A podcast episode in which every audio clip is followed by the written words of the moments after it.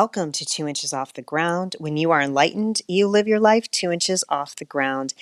Thank you for downloading this episode. And before I start, I have a dog I am dog sitting for who um, loves to snore and sit next to me. So, you know, can never get away from the dog thing. So, um, if you hear a snoring dog, that is why. Today's topic is non binary meaning in spiritual history. Non binary or genderqueer is a term for gender identities that are neither male or female. My original feeling when non binary became more popular was it was just a trend. It started becoming more popular 10 years ago. I say this with naivete because, you know, I'm a middle aged person. I'm not hip to what younger people do sometimes. And now I realize it's something much more evolved and something much more spiritually aware. So I'm happy to report that. I was always in support of non binary and transgender, of course. In this space, we always support our authentic selves, but I just didn't know much about it. And now that I've been researching and I have friends who are non binary and transgender, it's just been very eye opening and very spiritually awakening as well. So, after hearing all the information I present today, I want you to decide are non binary people more evolved than the rest of us? So, I just want to talk about a few terms quickly. The first one is cisgender. It's spelled C I S, gender. It's all one word. And it means that the sex you were assigned to at birth, that's what you identify with. So, I was born with female parts, so I identify as a female. So, you'll see in social media like Instagram and profiles that there's a step beyond that where people identify as, for example, fem cis. By the way, for cisgender, the shortened version is CIS, so just saying cis. So people take it a step further and they can do something like fem cis, F E M M E, which means they identify as having feminine qualities or they identify with the feminine qualities. So you can call yourself fem cis or fem trans, however you identify. And then there's also transgender, which I'm sure we all know. That means that the sex you were assigned to at birth, you now identify with the opposite. So if I was born as a female, then now I transition and I identify as a male, which I think we all know. The use of pronouns is getting to be bigger and bigger. Major corporations are asking on Zoom for people to identify their pronouns, meaning that I would say, Hi, my name's Jennifer. Nice to meet you. My pronouns are she, her, because I am cisgender, right? If you identify as a male, your pronouns would be he, him. If you identify as non binary, they, them, their. What throws us older generation off a bit, at least for me, being middle aged, is the singular versus the plural usage. So I'm not used to calling someone in the singular they, their, them. While my mind needs to take a second to make that switch. And that's a little complex for me at times. And I just need that one or two seconds to make that switch. So it's never anything offensive. And anyone non binary listening, I want you to know that I think for those of us who support you, and sometimes if we take a pause, it's just because we're so used to that grammar and we're we grew up with that grammar that we need a second to just switch it, and that's all. Did you know that the spiritual history of the non binary identity is as old as the first recorded human civilization? And I think we all know what that is. It was Mesopotamia. The current day location of Mesopotamia is Iraq, parts of Iran, Turkey, Syria, and Kuwait. Mesopotamia was a polytheist society, meaning it worshiped many gods and goddesses, uh, very similar to the Greek goddesses, right? So in Greek mythology, you have Aphrodite and you have Zeus. It's the same in Mesopotamia. The most famous goddess in Mesopotamia is Inanna, or sometimes she's called Ishtar, or later in ancient Rome, you'll hear in this episode, she is called Cybele. Inanna was the goddess of love, beauty, violence, justice, and sex. Interestingly enough, she was not the goddess of procreation or a mother herself. However, sex can be thought of in biological terms, meaning male, female, or non binary. Inanna had the mystical power that could change people's genders. She could change men into women and women into men. Around 2280 BCE, High Priestess Enheduanna wrote a number of poems and hymns for Inanna. Here is how she describes Inanna's ability in one poem. To destroy, to create, to tear out, to establish are yours, Inanna. To turn a man into a woman and a woman into a man are yours, Inanna. Now, for our current society, the progressive way of thinking of switching gender identity is known as transgender, and Inanna took it even further. In a later version of the epic poem entitled The Descent of Inanna into the Underworld, there is a cult that worships Inanna named the Kurgara. They are priests who descend into the underworld to help their goddess, but they do not have a clear gender identity, meaning they are non binary. There were the Gala, the real life priests who worshipped Inanna. Men who joined the priesthood would sing in the feminine dialect of Sumerian and adopted female names. They also dressed and lived like women and took on female pronouns. Also, sexual relationships in the Gala temple were varied. There were heterosexual families, queer families, people openly had sex with sex workers, and also to have sex with a gala priest was considered good luck. And as I said on Clubhouse, if you find one, have at it and let me know. Let me know how good and how lucky you are after it. I love a full report. This is a quote from Jessica Cale, who wrote a beautiful article on transgender and non binary in Mesopotamia. It's from the website with the best name ever, dirtysexyhistory.com. I will put this article in the show notes, or I will put the link to the article in the show notes, is what I mean. The Gala were a class of priests sacred to Inanna. It was said they were initially created by the god Enki to sing heart soothing laments for the goddess, and they certainly did that. To begin with, one of their primary roles was to sing hymns and laments to the goddess in Emesal, a Sumerian dialect spoken primarily by women that was used to render the speech of female gods. They presided over religious rites, healed the sick, predicted the future, made music, raised money for the poor, and dissolved evil during lunar eclipses. They were well known and respected members of their communities, and many of them were what we would now think of transgender. Now we move on to many years later to ancient Rome, where Inanna is now called Cybele. Also, the Gala are now called the Gallai. When Phrygian goddess Cybele became a part of the official state religion of Rome, in 204 BCE, her Gallai came with her. At this point, genderqueer priests had served Cybele, Inanna, and other interpretations of the goddess for nearly 3,000 years.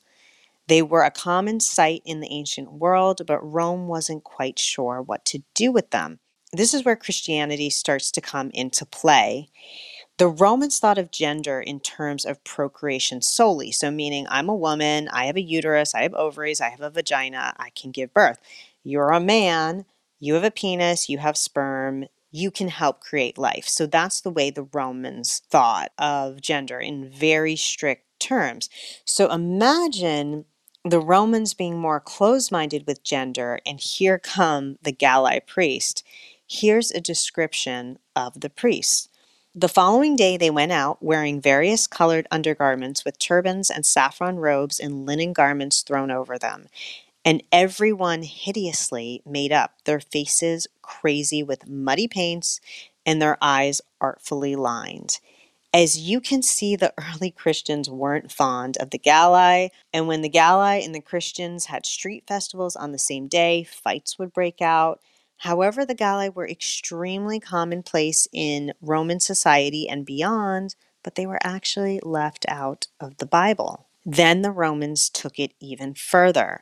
Concerned with inheritance and property law, Roman citizens were prohibited from becoming Galli because of the ban on castration. Whether or not they actually practiced this is debatable, but as far as Rome was concerned, anyone who cannot procreate for any reason, including disinterest, infertility, homosexuality, celibacy, or impotence, was neither truly male or female. Castrated or not, the Gallai's non binary status meant they could not inherit property. So when you think of the Gala or the Gallai, to me they sound transgendered, but they're grouping them here as non binary. And I think that's because the castration came into play. And so when that castration began to happen, they were classified more as non binary because they didn't have the male part and then they were dressing like women. So they were kind of this neutral in between. Either way, the Gala were highly metaphysical people. Listen to what Cale says about their metaphysical abilities. One of the ways in which the Gallai practiced healing was through a sort of music therapy that involved parading through town while singing and playing chaotic music to induce a sort of transcendental, joyful mania in the crowd. Along with service to the goddess, castration was believed to give one the ability to see the future. As historian Will Roscoe so beautifully put it, they were the sacred breaking through to the level of the mundane. I love that quote. This quote is everything because to me it states exactly what is unearthing in our society now, with people coming out as non binary and transgender. It's being your authentic self and perhaps tapping into your metaphysical self when you embrace who you truly are. But we'll talk more about that later. We're going to jump forward to modern day, actually 2018. In the ancient ruins of Hasanlu, Iran, evidence was found for a third gender, a non binary gender. Archaeologists unearthed a golden bowl that depicted a bearded man who was wearing female clothing and sitting on the floor, which is a place reserved for women. Head archaeologist Megan Cifarelli believes this is evidence for a non binary person that lived 3,000 years ago. The most famous Hasanlu remains, called the Hasanlu Lovers, is of two skeletons who are locked in a tender embrace, and both are male. Amongst historians and the like, remains such as this one have fueled a debate for love and sexuality in ancient society. And where did it all begin? We have our answer in the first civilization of Mesopotamia. As you can see, Mesopotamia had progressive thinking with regard to gender norms.